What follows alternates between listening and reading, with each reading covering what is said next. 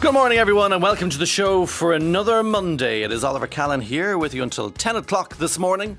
And do what you normally do. The text is 51551, and from the North Text Studio, and then your message to 80889. It is wet, it is mild, it is the 10th of July, and I was reading Met Éireann's forecast for the week ahead, and listen to this sentence for, uh, for, for a way of highlighting how our scientists are utterly befuddled by the weather on our little island. Wednesday night, becoming dry for many areas with a few isolated showers lingering. So, if there are showers, then the many areas can't really be dry, can they? And if the isolated showers are actually lingering, they're not really isolated showers, they're, they're just rain, aren't they? So, it's impossible to forecast showers. So, they have to manage the language somehow. Uh, and that is Wednesday night, not dry, just raining. Uh, anyway, we have a show for you this morning. Uh, for some light relief from the scandals of the summer, we'll be discussing less important matters, namely the chances of a nuclear holocaust. Yes. Evan Thomas is the New York Times best-selling author of many, many history books, brilliant ones, particularly on Nixon. And his latest book, it's called Road to Surrender by Evan Thomas, and he, he centres the story. Well, it's about America's decision to drop two atomic bombs on Japan to end World War II. Yes, that. And he centres the story on the three men who were in the room when it happened, to use that phrase. The decision makers you've never heard of before, and it's a stunning account of history. But as with the, all the best history telling, it's all about today and the threat of nuclear war between the superpowers that are not getting along lately, let's face it. So we're looking forward to that chat. Uh, Road to Surrender, three men on the countdown to the end of World War II. think are going to enjoy that. Has everyone recovered from their weekend? I'd say glum faces in Clare this morning, I'd imagine. The great, mighty game of hurling thundered through the living rooms yesterday afternoon when Clare had the, the, the audacity to throw everything at Kilkenny. But the Cats, of course, scratched back and uh, hugely entertaining. Probably because Saturday was uh, so disappointing that um, Galway didn't turn out in the second half after a, a fearsome first half, and Limerick uh, did easy easy job in the end, and uh, the uh, also Tip had annihilated Antrim in the Camogie. Uh, a disappointing day for the stick and the ball, but it got better on Sunday because the big shock in Camogie is the All Ireland champions Kilkenny went down to Cork in the quarter final and uh, we had that fun. Actually, uh, the BBC's coverage yesterday afternoon had Dara Ó Briain as the surprise half-time interview, and he was talking about the majesty and excitement of hurling, and particularly those um, plane trips home because he comes over the hurling and he's with all the Irish lads sweating in their jerseys, either heads down or talking excitedly, going back for their week in London. I thought it was a very nice summary of the whole sport as well. And of course, uh, us and Monaghan were a bit sore after Derry uh, won yet another minor All Ireland title at our expense and won it well in the athletic grounds in Armagh. But brilliant support from the Monaghan crowd. First All Ireland minor final in 89 years, but uh, Derry were the deserving winners there. So up to the Oakleaf lads goes another All Ireland, and we try and try again because it's Dublin Monaghan next weekend, and the excitement for the day out begins, and so on. Uh, to the papers and the Irish Independent this morning.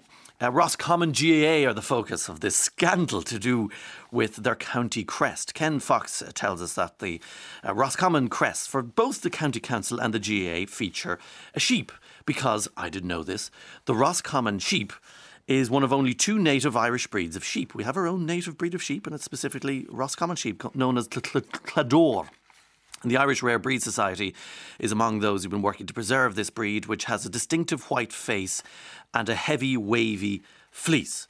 So they, uh, they decided to look at their crest, and the county GA board is now updating its crest because they discovered their emblem features the wrong breed of sheep. And Roscommon County Council and the GA County Board there were swapping notes on this, but they discovered that the uh, County Council are grand. They have the um, the white faced sheep, but the GA County Board will have to go back to their drawing board and put the right sheep, the Roscommon breed of sheep, Clador, on the, that county crest. I think this all stems back really to a couple of years ago. Uh, oh, it's a 20 years, I'd say, at this stage, where we had the same county crests everywhere for years and years and years. And then all of a sudden we had all these new GAA accredited crests, brand new designs, and they keep tweaking them and changing them. And um, because they needed to copyright the jerseys in order to stop um, outside sellers putting what they would call uh, non-low. You could put no. You could just basically create a jersey that didn't have anything on it but the county crest on it, uh, the old county crest. So there there are copyrighted ones and the, the old county crest. And as far as I know, I think ladies uh, footballers still use the older crests. I know they do in Monaghan, which was a bird on on a single tower. Um, but anyway, if you wade into the area of GA crests, things go horribly wrong.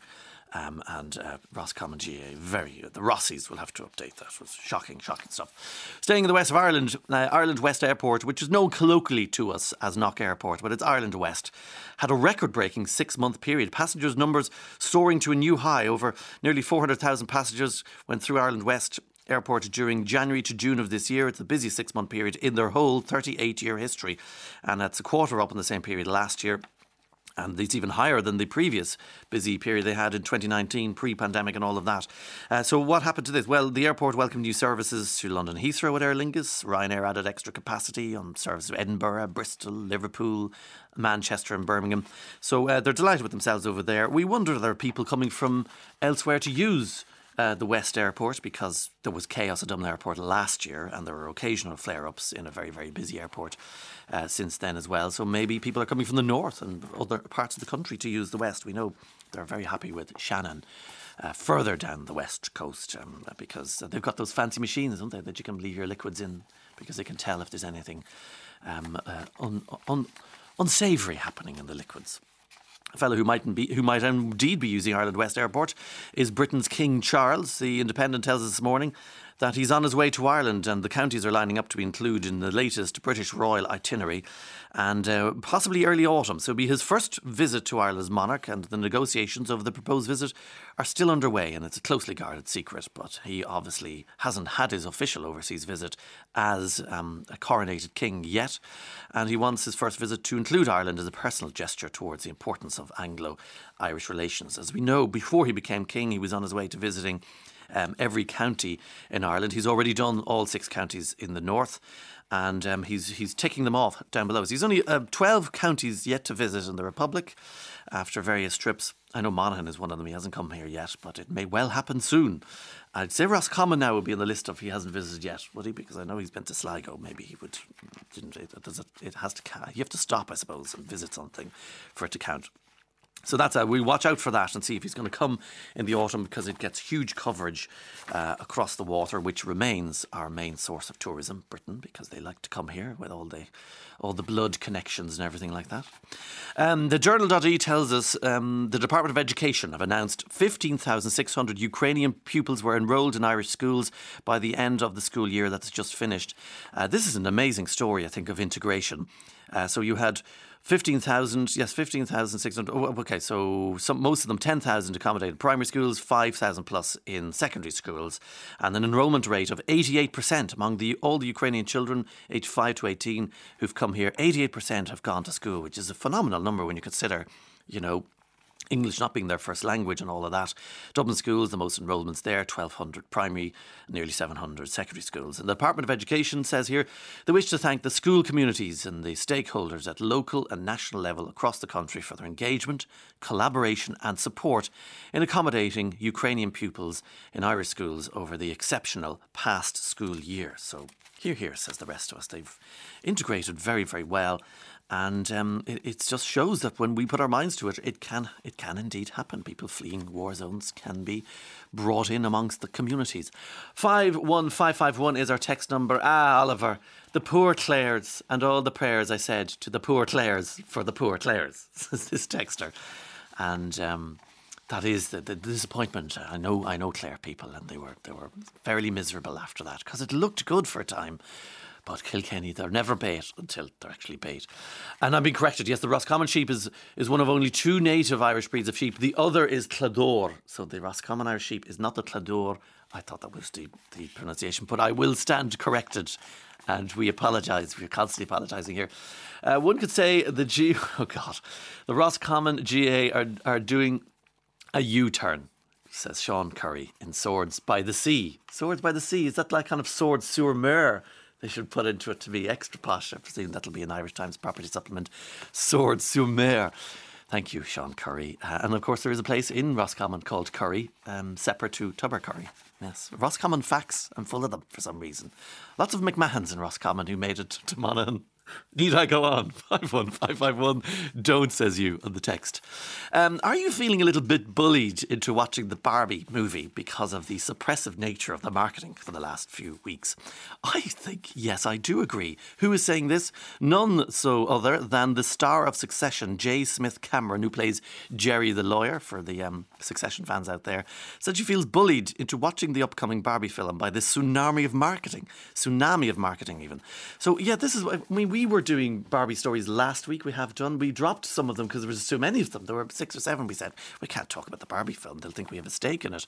Uh, the the blockbuster film starring Margot Robbie's the pink loving titular character Ryan Gosling is playing Ken. It's a Greta Gerwig film. You know about this because of the enormous marketing. Uh, there's a multi million dollar pink themed advertising campaign, video games, travel ideas, fashion, food, interior design features all running in the release on the 21st of July.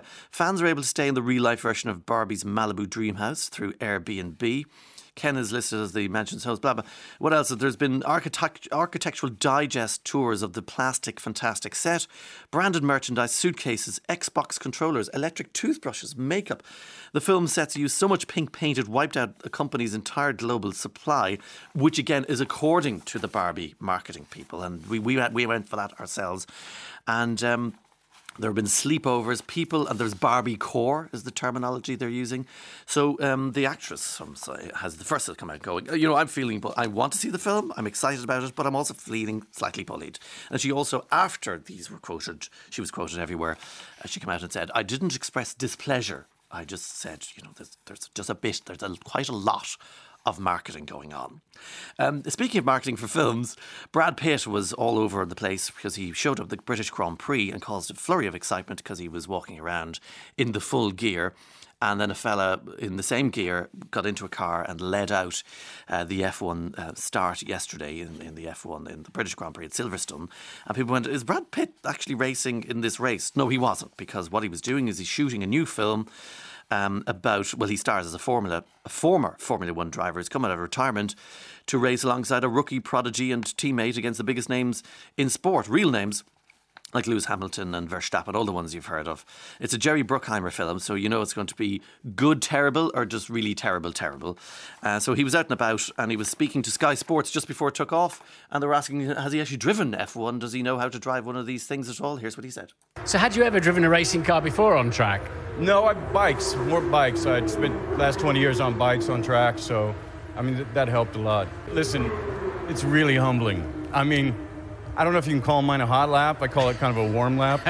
you know, I've taken a few tours un- unintentionally, you know, through the grass, and but it's been, it's just been such a high. Oh, good. So you haven't hit anything hard yet, then? You know, only my ego. you know. So there he is. That's a new racing movie delivering. So what is it? Oh, it's coming straight to Apple Plus. Um, okay, so that's the um, that's what that's what's happening there in that film.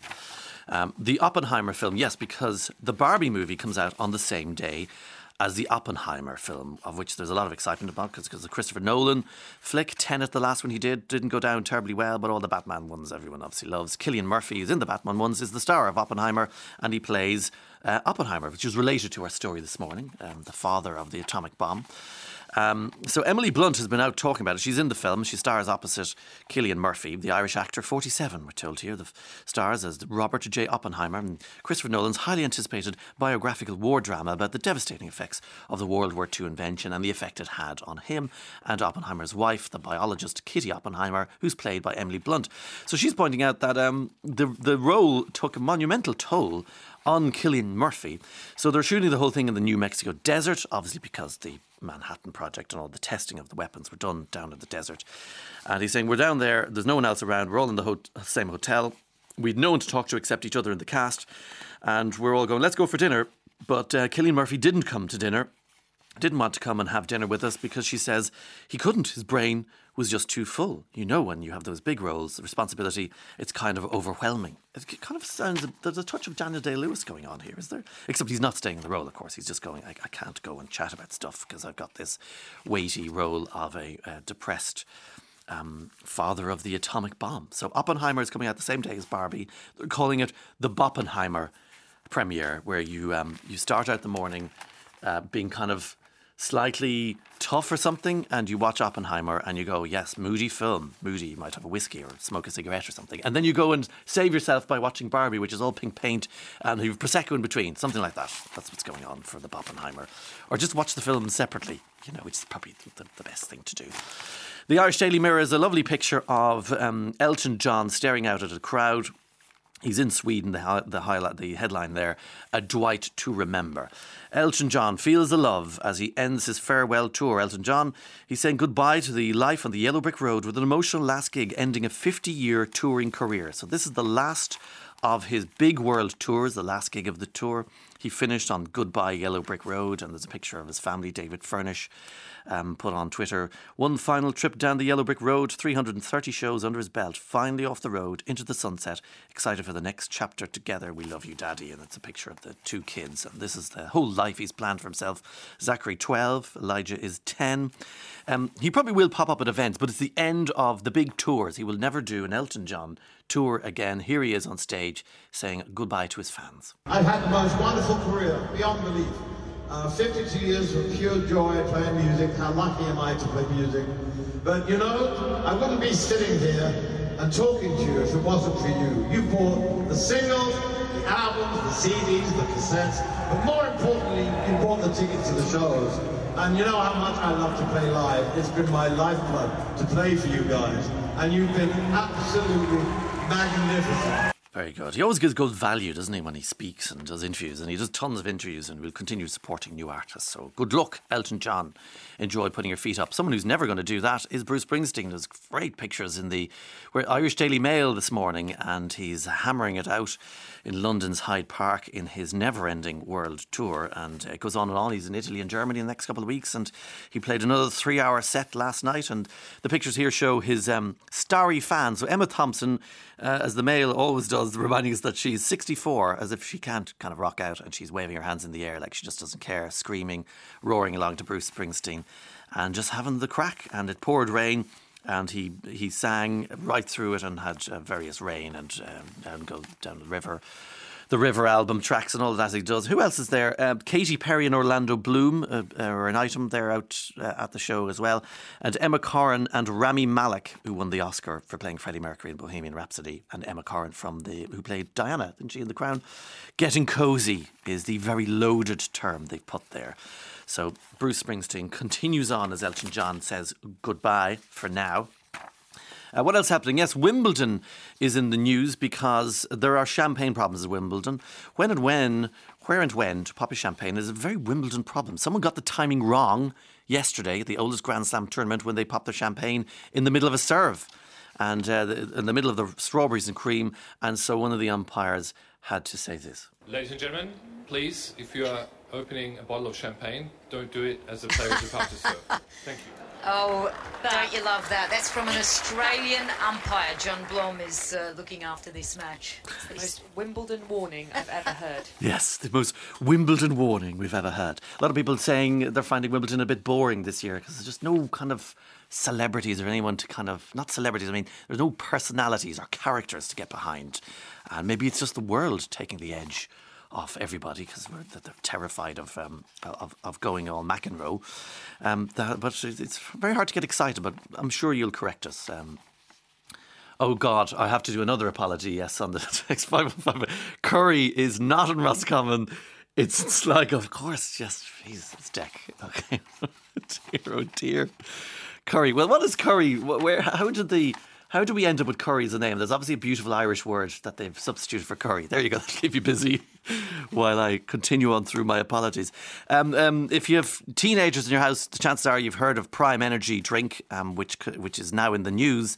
This is the latest kind of fad, uh, and it came out of nowhere because YouTubers like KSI and Logan Paul, the biggest YouTubers in the world, have been promoting this drink, caffeine drink, and it turns out it contains 200 milligrams of caffeine per can, which is twice the amount in the rival Red Bull.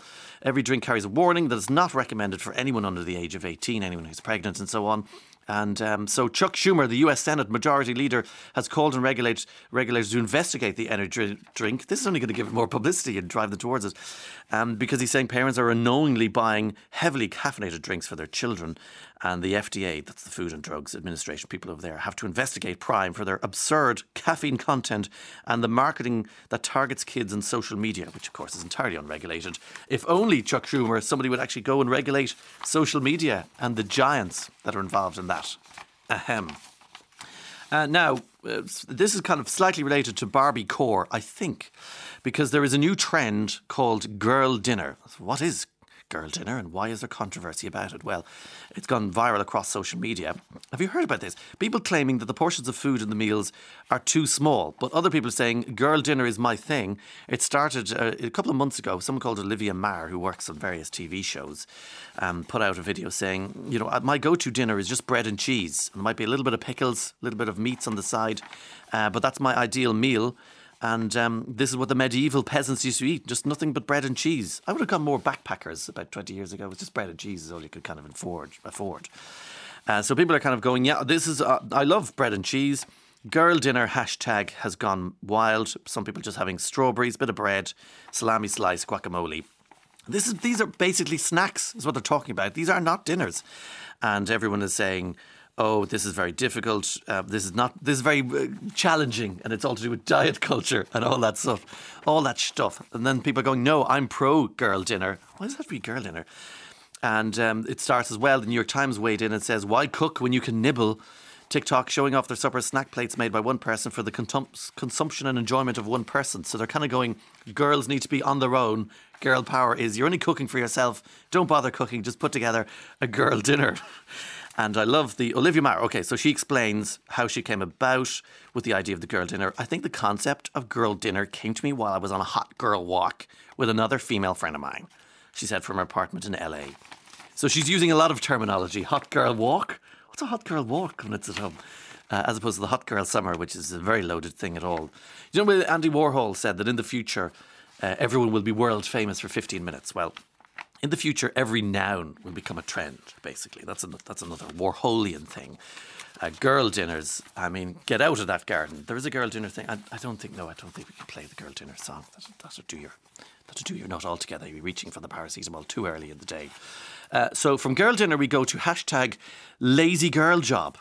So Gen Z want to work lazy girl jobs. Uh, what is this all about? So this is related now to quiet quitting, which was a fad around the pandemic, where people were going, you know what, oh, working is overrated. Maybe I don't need so much money at all. I want an easy life, so I'm going to leave jobs and do something easy. Maybe work in hostels, travel about a bit, reduce my hunger for money. So now the easy jobs are the craze. Uh, young women have taken to calling these sorts of jobs, as in jobs that are undemanding but well enough paid, with little personal passion involved. So we've moved on a little bit from quiet quitting to, you know, I want the money, but I don't want to do much for that. Lazy girl jobs. Why? Because mostly it's women our users, almost exclusively women, uh, posters online appear to be unanimously women, and so they're calling it lazy girl jobs. Mostly the term refers to menial office jobs as opposed to the service industry, people on computers, sending a few emails, making taking home a comfortable salary. And the phrase lazy girl job might be relatively new. An anti work, anti ambition sentiment has been brewing among Gen, Gen Z for quite some time, and uh, these are post pandemic 20 somethings who spent their teens witnessing the rise and fall of the girl boss, and so disillusioned with hustle culture and the resultant burnout would rather take home a solid monthly wage and enjoy life within the parameters possible under capitalism. And what's interesting here is they're saying this shift has been reflected in pop culture. Consider the films and TV shows that millennials were spoon fed growing up. Sex and the City, Ugly Betty, The Devil Wears Prada, Legally Blonde. These were stories about high flying, highly stressed, but sexy women who dared to have it all. Now, the mood has, sh- uh, has completely shifted because young people are more interested in shows like Euphoria, The Last of Us, Sex Education, in which interpersonal dynamics are prioritised over anything related to careers. So lazy girls, uh, lazy girl jobs are having lazy girl dinners, girl dinners. That's that's that's the trend. Don't be don't be looking at me. It's not my fault. Hi Oliver, don't forget Billy Joel or Joel, whichever you want, was amazing in Hyde Park in London on Friday night. Beautiful sunshine. I was there with my four sons. Incredible, says Lorraine. So it's all about the old rockers these days. We've moved on. now. Well, Glastonbury was about old rockers as well. So let's begin with Bruce Springsteen. It makes us feel happy, doesn't it? At times like this. 51551. That is the text number. A happy Monday to you all. Here's the boss.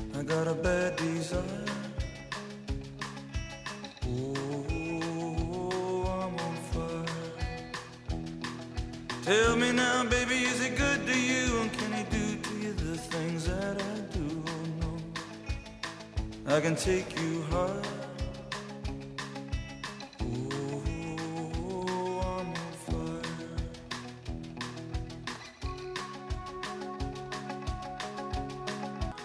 I'm on fire. The boss is wooing his way out there. Uh, it's a good steadier, um, Bruce Springsteen. It kind of mellows you, mellows you completely. It's your breathing and all that, right? Uh, back to girls' dinner. The text is five one five five one. That's the text number. It's a girls' dinner, as the mammies will make the boys' dinner till the day they die. Says Teresa in Cork. Yes, and that reminds me. That is kind of the trend because the girls are going. Well, there's generations of women who've had to do all the cooking. Why should we cook? Let's just make dinner for ourselves. That's part of the trend. Don't forget. I was asking what a hot girl walk consists of, and TikTok apparently tells us the hot girl walk consists of taking a four mile outdoor walk. Uh, while listening to an inspirational podcast or a motivational playlist. But the catch is, while you're walking, your brain is only allowed to think about three specific things what you're grateful for, your goals, and how hot you are. So oh, you're not grateful for being hot in the first place? But anyway, just tell yourself you're hot. I think that's the idea. Hot girl walk. Uh, someone's at Manchester Airport on the way home from the Ashes cricket match at Leeds. Absolutely wrecked. Four days of lager and continuous curries. What a fantastic atmosphere from 9am onwards. Will definitely be going again, but needs two weeks in detox, says Mike, also in Cork. I was at the Ashes in Australia years and years and years ago, and I know it is the booziest sport of them all because it goes on all day. They drink all day at it, uh, although maybe darts could be could see cricket in the eye and go, mm, maybe we are the booziest sport of them all. Good that in the GA you can't drink out in the stands, so thank heavens we don't have that. That um, boorish behaviour in the in a family in a family match. Uh, five one five five one. That is our text number. We're back after the break on this amazing story. Three men on the countdown to the end of World War Two. Back after these. And you're very welcome back. Some uh, reaction to that. Um, Oliver, how come dropping atomic bombs wasn't a war crime? Is it because the Allies won? Asks Tony. Someone else says, just massacre civilians. The firebombing of Tokyo was a war crime, so was dropping the atomic bomb on civilian cities, says Martin in Drumcondra. Uh, well, yes, the, the, the victors do decide what's a war crime, um, cr- crime or not, but the job of historians, Evan Thomas, is to look at all the studies and to kind of question what would have happened had they not ended the, the war in the, the fashion that they did. And he argues that many, many more people on both sides would have been would have been massacred. And don't forget, Japan was, uh, as we said, pointed out, all, spread all across the Asian continent, and that war might have gone on and on and on. Uh, so they're the arguments of the story, and it's, it's worth reading his argument, even if you don't fully. Um, agree. Uh, Oliver, another very good book on an Irish doctor who was in a Japanese prison of war camp. RAF medical officer Aidan McCarthy was from Castletownbere. A Doctor's War is the book. He was heroic in looking after the other mainly Australian prisoners, says Tom. So um, interesting. Um, an interesting tip there for the Irish uh, Pacific in the Pacific theatre of World War II for the Irish connection there. Uh, people are still texting in about all the, what they've been up to, flying home from concerts and so on. Just landed back in Knock after both Billy Joel on Friday and Bruce Springsteen on Saturday. What a rocking weekend for me at 64. Well, now that you're 64, older and wiser, and um, you're at the age of lore as the Beatles might might reference it.